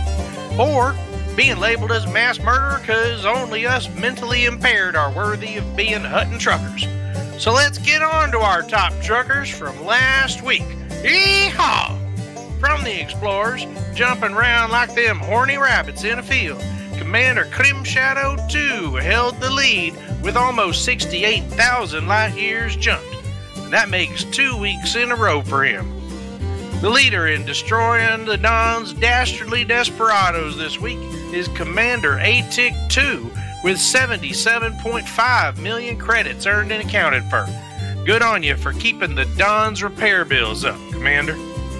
Our top mission trucker for the fourth week in a row is Commander Montgomery Python, who I thought said he'd retired, with 1,547 mission points earned. And that ain't all he's done, because he was also hauling cargo like a Hutton trucker oughta. Yep, old Commander Montgomery Python transported and sold almost 143,000 tons this week. Keep on trucking there, Commander. Driving the Hutton high-speed rail this week, Commander Spot the Cat hauled 4,009 passengers round the galaxy. And that's a pretty active kitty cat right there. Our fastest run to Hutton Orbital is held by Commander Rampage 737 in 1 hour, 22 minutes, and 40 seconds. But the fastest run in this month, August, is held by... I don't even know how to pronounce this name. Commander 07 Commander, or Commander Salute Commander, or whatever your doggone name is. Anyway, he did it in 1 hour, 23 minutes, and 49 seconds. Someone please beat his score so I don't have to say that again. If y'all think you got what it takes to beat these scores, then download that Hutton Helper and get to flying, Commander.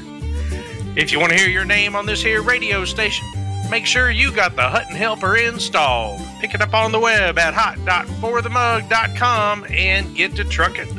And don't forget, if you do hear your name called out and you ain't already got one, get in touch with us to get your very own Hutton decal for your ship. Hutton Top Trucker, brought to you by Lacon Spaceways. The only ships in the galaxy will come with your own personal reporter Harry Balzac blow-up doll.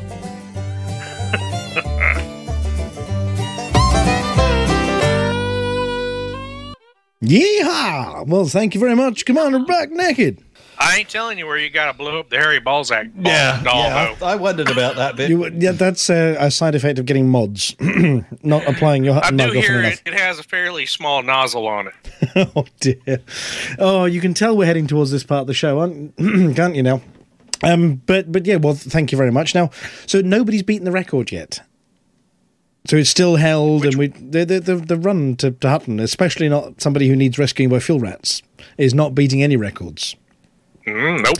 Maybe the slowest run to Hutton Orbital. So, Amelia, do we have any other... That's still sitting at around over 1 day. Hang on. Well, the slowest run. I'll tell you what, I can call up hot.forthemug.com and let's have a look under the stats. And, what do you got? It's about 1 day and an hour, or maybe 3 hours. The Hutton Run Hall of Fame. All-time greatest every attempt. Here we go. Scrolling down. 1 hour 27, 1 hour 28. That's embarrassing. 1 hour 50, 6 hours 33. Yeah. Number 738. 1 day, 9 hours, 34 minutes and 10 seconds by Commander Thomason. Yes, we are going to name. Shortly followed up by four up from there. Look, four up from there. And who do we see? Flossie three. And Rincewind Cymru with 22 hours 24 minutes 31 seconds and Iggle Piggle. Well, yes, but 1 day 9 hours 34 minutes and 10 seconds. I'm sure there's got to be a glitch there. That's I parked halfway. I don't even know how you do that. You just stop halfway anyway. But so some good old truck in there and all that work in AVIC is it's all counting for those commanders as well. The mission points, the mission runner. And, of course, as you said, anybody who hasn't got their Hutton decal yet, get in touch with us and we can send it across to you. I know that Palantir, the Harry Balzac, has taken a note. I hope you have, because I didn't. I have. Oh, yeah. Hang on a sec. I'm looking up the list here. We've got a small furry rodent twice. We've got a plethora of rodents there. Or is this all runs? Everybody's go. That's all runs. A small furry rodent again. Many small furry rodents. A small furry rodent goes on an awful lot of times to Hutton Orbital. Anyway, back to the script. Flossie's guinea pigs. So this is the bit where we play a tune while we all run down to the green room, and hopefully there is a Ventura somewhere who can wiggle the thing and push the knob and twist the doodah to head down to the green room. Actually, there aren't many down the green room today. It's been a quiet week. There aren't. We could always bring them up here. Who have we got down there? Let's have a look. We've got at least 5 hankies. I'll tell you what, we're going to make it easy. We're going to make it easier this week. And a linen, and a litho, and an odie, and a waz. Was not was. A waz not was. Anyway, Waz was. Right. Well, I'll tell you what. We're gonna play this next tune in a second, but we're gonna invite them to actually come into the studio for a change because it smells in there and we don't like it. So, Amelia, have you got a tune lined up from our special guest this week? Well, I thought that I'd misheard the title of our next tune, but despite my hopes, this isn't Star Truckin'. Hutton Orbital Pizza. Because takeaway is a dish best served cold. Right, that's enough of that. Oh, my ears are bleeding. More. I can't believe you interrupted. You've got to repeat the whole song from scratch now. Oh, no. My poor ears. Klingons on the starboard bow, I thought Flossie was a horrible earworm. Sorry, Flossie, I didn't mean that the way it sounded. Hello, everybody. Well, hello, everybody from the green room, and welcome into the studio for a change, because it's a quiet week this week. So as usual, what we do is we take turns and then we all speak to everybody. We say hi and what's your week been up to, and if you've got something to say, you say it, and if you finish talking, you say for the mug, and if you haven't got anything to say, you say for the mug. So we're going to take turns. We're going to start with me, and then we're going to have our special guest. He's going to speak to the second person, then Harry, and then Flossie, and then Tailgunner Amelia can speak to the next one. And if there are more than 8 in here, it'll be wonderful. No, well, there are maybe 1 or 2 more than 8, and and then we'll say goodbye and play a final tune, and Darren can introduce this one, can't you, Darren? But not yet. So if you just before we start the green room, I have an update. Go on then. So The first fuel rat to get to the client was Commander Altsain, and they refueled them successfully. Then they escorted them to Interstellar Factors in G99-49. They did not continue on to Hutton, I'm afraid. Mission failed. They gave them instructions on scooping and star classes.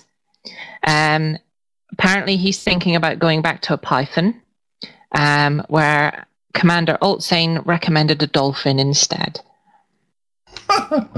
Right. So Hutton trolling is live and well. Well, look, can you pass on our thanks, please, to the fuel rats involved? I will indeed. Amen. And I'm pretty sure for that one they have to avert themselves a Hutton decal. What do you reckon? Should we give them a Hutton decal for coming all the way out here just to wave at us through the windows and rescue somebody who got lost and then banish them? Yeah. I think it's worth it. Yeah. Well, if you could get a couple of other, well, you've got a contact, and we could send. You know, there are 2 fuel rats, so yeah, 2 Hutton decals. To our intrepid fuel rats, and thanks from Alvin especially for rescuing people who are foolish enough to come to Hutton, and we'll give them a Hutton decal to wear proudly on their ship alongside their fuel rat one as honorary Hutton truckers. I will pass on the message. Right, so first up in the live room that was the green room but is the live room, we have Commander Ventura. Good evening, Commander Ventura, and thank you as usual for your help this evening. Hello, how are we doing? Yeah, not a problem. Not a problem. And what have you been up to this week? Have you been flying a spaceship anywhere or up to other shenanigans? Busy at work. I've been doing my T6 migration, working on that, still doing that at the moment. Haven't even reached waypoint 2. Been playing a bit of World of Warcraft and Sea of Thieves. Other than that, that's about it. Okay, well, sounds fun. Thank you very much indeed. And handing over to our special guest to speak to the next commander. Did we lose our special guest? No. Sorry, what? There he is. Oh, there you are. There you are. You have to say hi to the next one on the list. Hi to the next one on the list. Which is me. You have to talk to me. Hi, see? And you. It gets all very complicated, this. What list am I looking at? The one in TeamSpeak here. We go and chat to everybody and see how their week's been and see if they've got anything interesting to add. Number 2, Harry, you're a number 2 now. Yes, I am. I'm always a number 2. Yes. Well, how's your week been? What's been happening? I mean, very good. So apart from the description I gave earlier of our nice wedding anniversary day out, yesterday I went and revisited Delphi in game. Having last week been in the wrong place at the wrong time and not seen the Thargoid machine go, Commanders Infinite Dreamer and Lydia of the Void were very kind and took me under their wing, as it were, and we went in and we saw it all go, and it went, and that's despite Infinite Dreamer kept disappearing because he has problems with virgins again, a bit like Grant, and his connection kept dropping out, but we managed to do it, and we also upset the machine and had everything go, and I ran away when the scavengers started to go mental, but it was amazing. It was really good. So I'm glad I got to see it eventually. That's the only time I've been in game. I still have my SRV on the ground from last week when I went back in. So that I'm going to say for the mug, which means it's me to talk to Vantia. To me? Hello. Yes. Yes. Eventually we'll get to talk to someone else from the green room. No, we can't talk to 5 hankies. Well, maybe we'll talk to one of 5 hankies in a bit. Well, I've had one of those weeks. I went to the Science Museum early in the week with my very own mini me, and we went to see Tim Peake's Sawyer's capsule that he came back to Earth in, looking a bit scorched and charred and very, very, very small. Henry's comment on this one was that that's smaller than our downstairs toilet. Well, yes, it is. And well, they had 3 of them in there. Yes, they did have 3 of them in there. Bit cramped, wasn't it? Yes, it definitely was a bit cramped. I hope they were good friends. Yeah, they probably are now. But we went to see that, and there was the Apollo 10 vehicle as well, and yeah, lots of spaceships, and we were did some science experiments. We played with some acids, we blew things up with hydrogen, there were large explosions, and a great time was had by all. And we thought we'd go and calm down the next day by going to Legoland and looking at Star Wars stuff and standing in queues an awful lot. It was good, but at least the weather was half decent. Yeah, well, it wasn't too bad.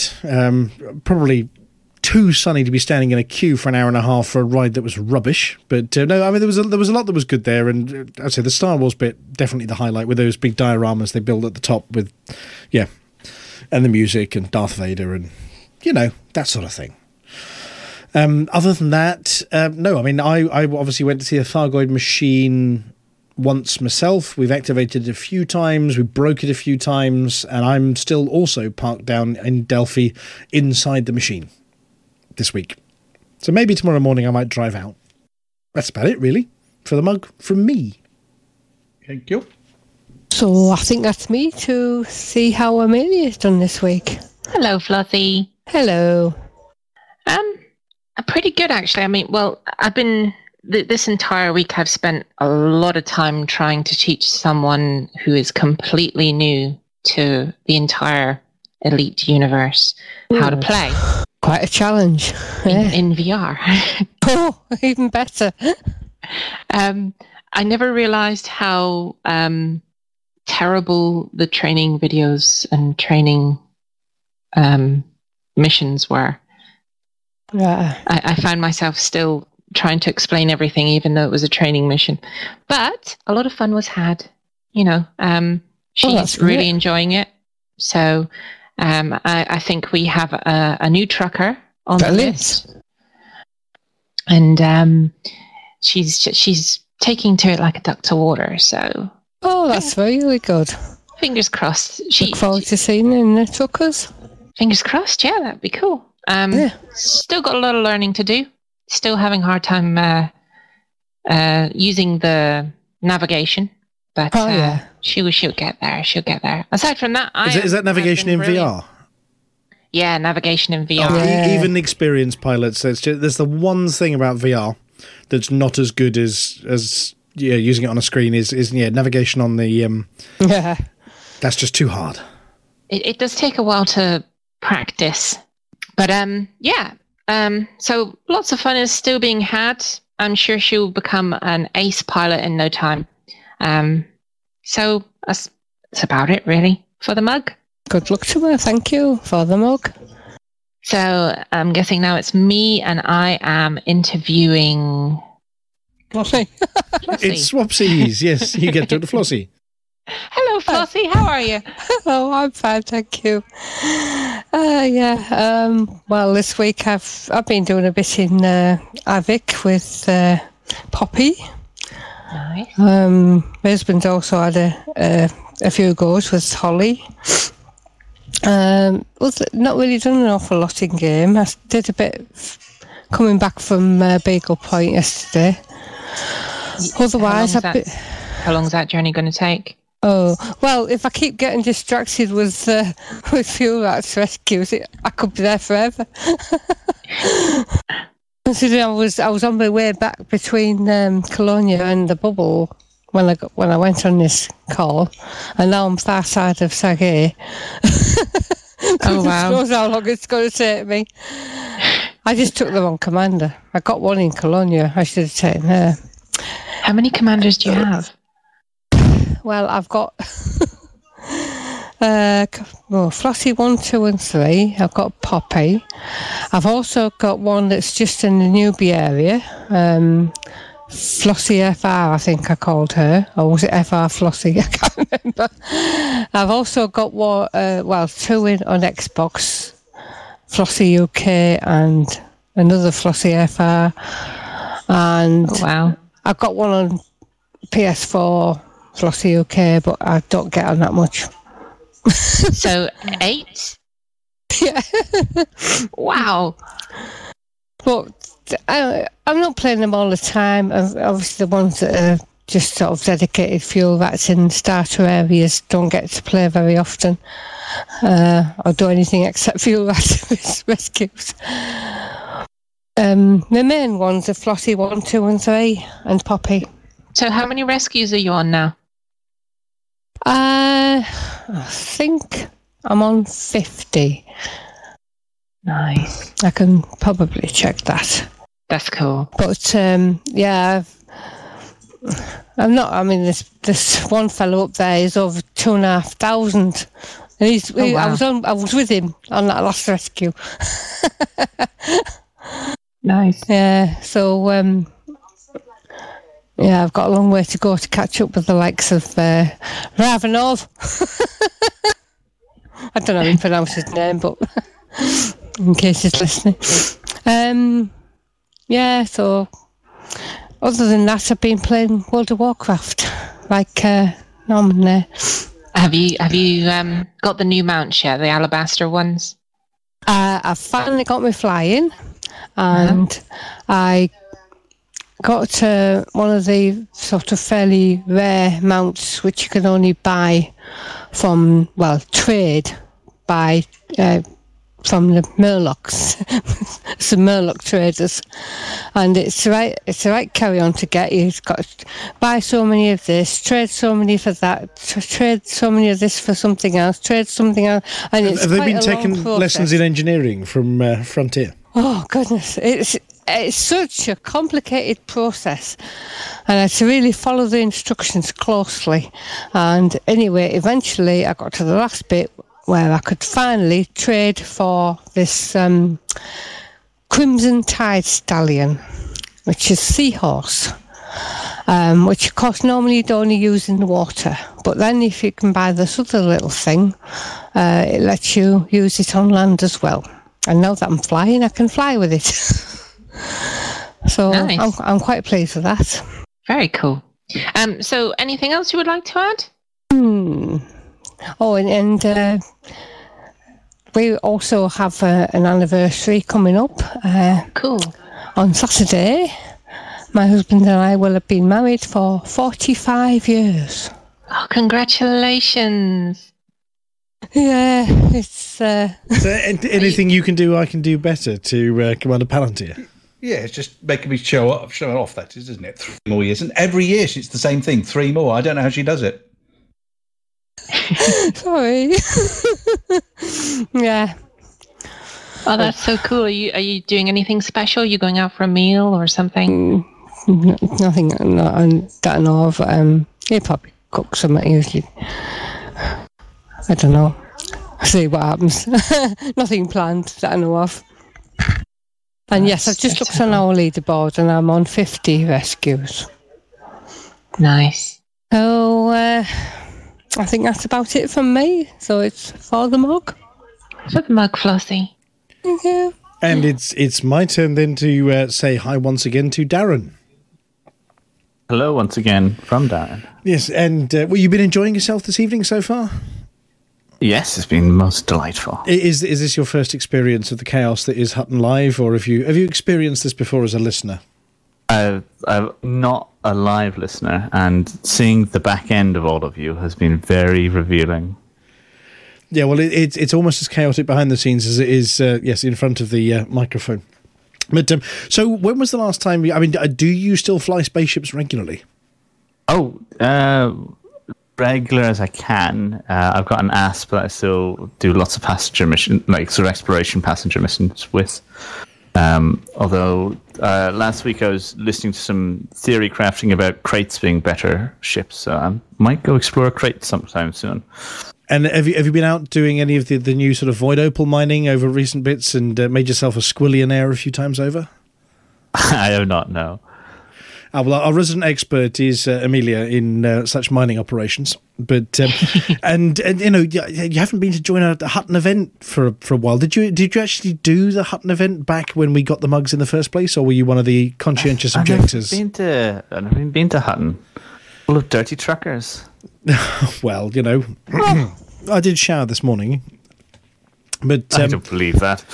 And so, I mean, is there anything else you want to add? Obviously, it's been great having you in talking about the game, and obviously you're welcome back at any point. But anything else you want to add for this evening, or any other sage words of advice for other commanders out there?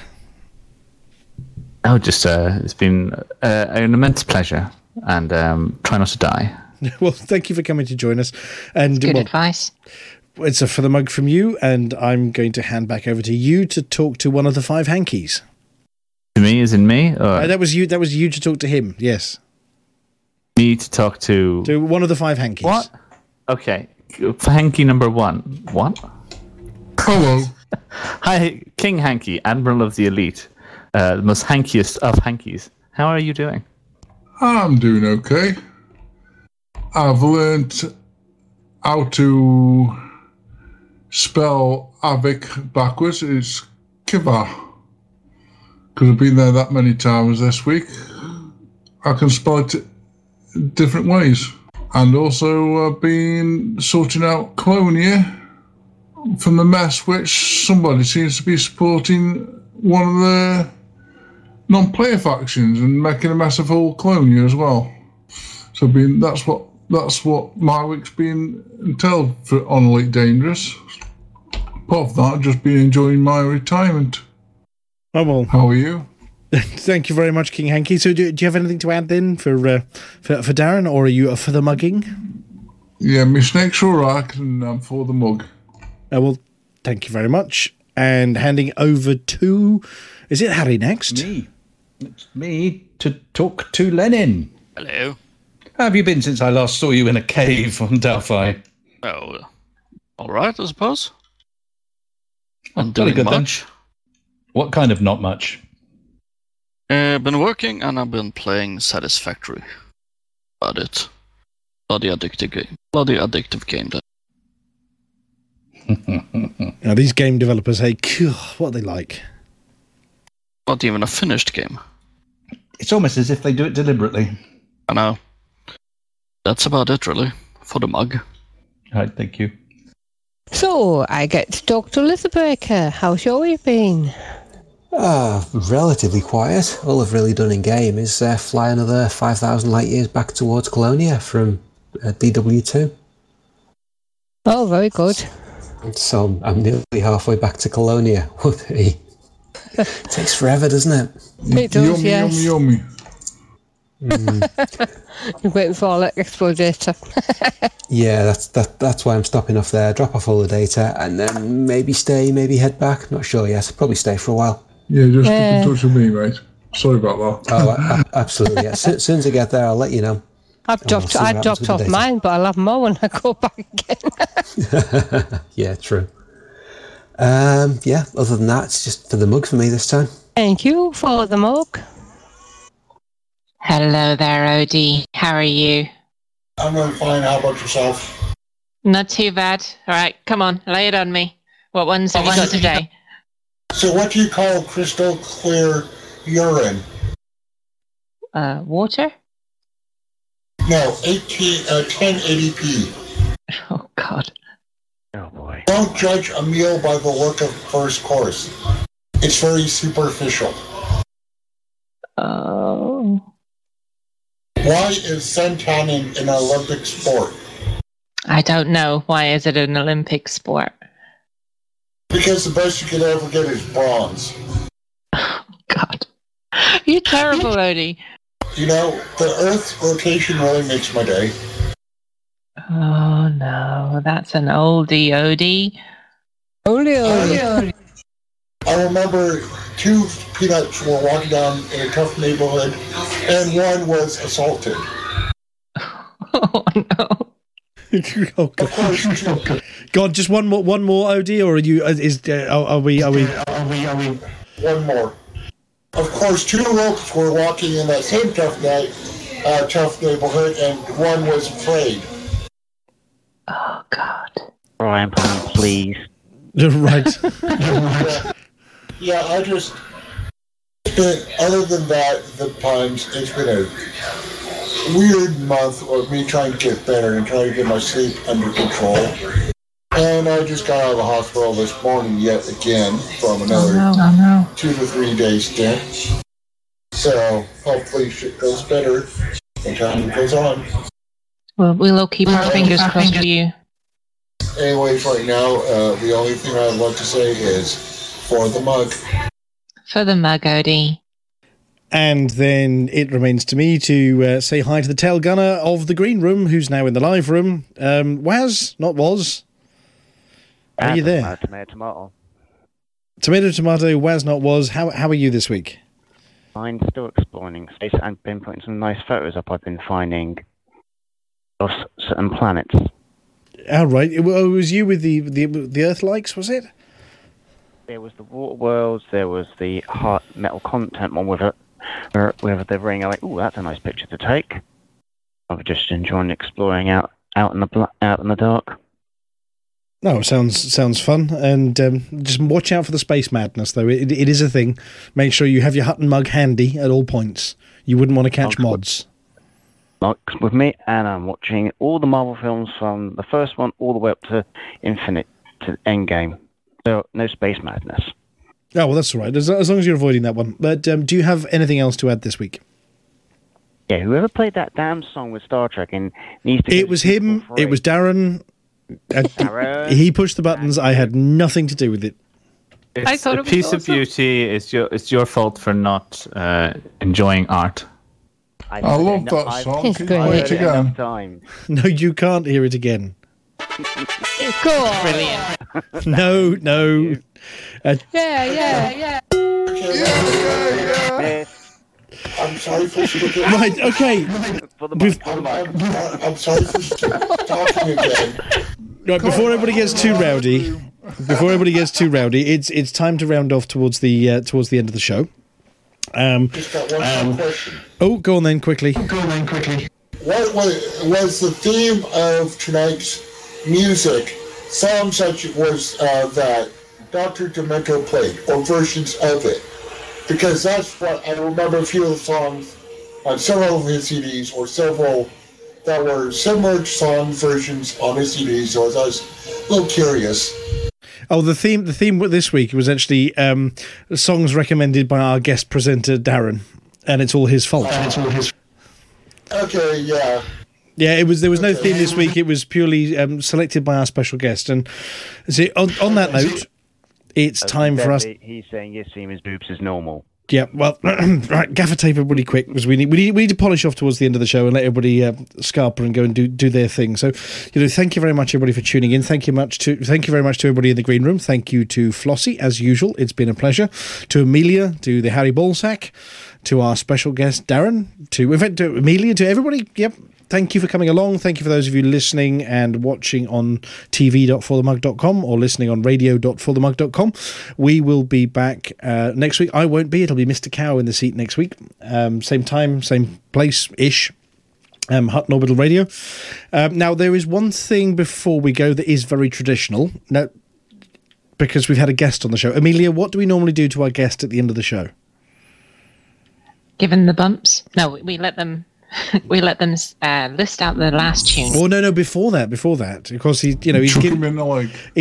given up his time, and it is absolutely normal for us to send our guests a little something. Mug. Well, it's a Hutton Orbital Radio mug. It's a very, very special mug. Ooh. Only for people who've actually taken part as our very special guests. I think one or two may have won them during various raffles at ECM events, but other than that, you have to contribute and turn up and take part and be part of the silliness. So, Darren, if you could... Speak to our one listener. Yeah, speak to our one listener. Email us at itookpart@huttonorbital.com with an address you would like us to send your Hutton Orbital Radio mug to... Very good. I think I do actually have one from a raffle as well. Oh, you got the radio one, the white and blue radio one. Yes, but as well as the other classic Hutton Orbital mug. But more mugs, for the mug, absolutely. Well, we will speak to Mr. Cow and we'll come up with something super super special for you as a thank you present for coming on the show. Do I get the bumps as well? You can have the bumps too, yes. Somebody throw him out the airlock quick. Especially for that tune. Would you like to obviously introduce our very last tune? And then we're going to say goodnight to everybody. Yeah, so earlier it was our tunes. We explored some old frontier. Earlier we explored some bold new frontiers, but our last tune now is to explore an old frontier. Ladies and gentlemen, that's the end of the show. Everybody's buggered off now, so why don't you bugger off too?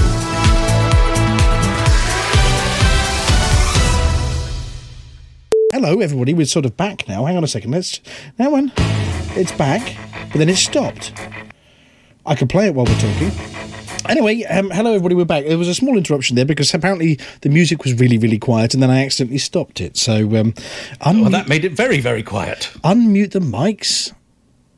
Now, you see, I'm getting messages left, right and centre while I'm trying to mash buttons. And I had a minor computer incident earlier where all the sound levels messed up and everything, and that was all my fault. And then we went live and then they were still messed up and then I pushed buttons and it got worse. But it said on my screen, you see, there were 6 minutes remaining, which was probably foolish for the time warp. But hello everybody, we're back. The usual chaos.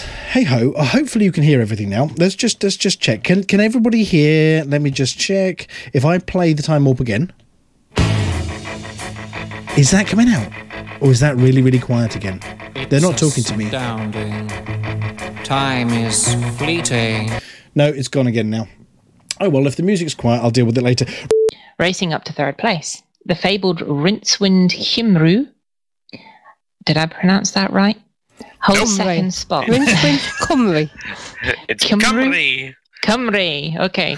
The commanders Defo 316, Tarrant, Rincewind, Cymru. Malice. You just have to start with the cum. Don't worry. It took Buck about 3 years to get that right. Cymru, Rincewind, Cymru, Malice.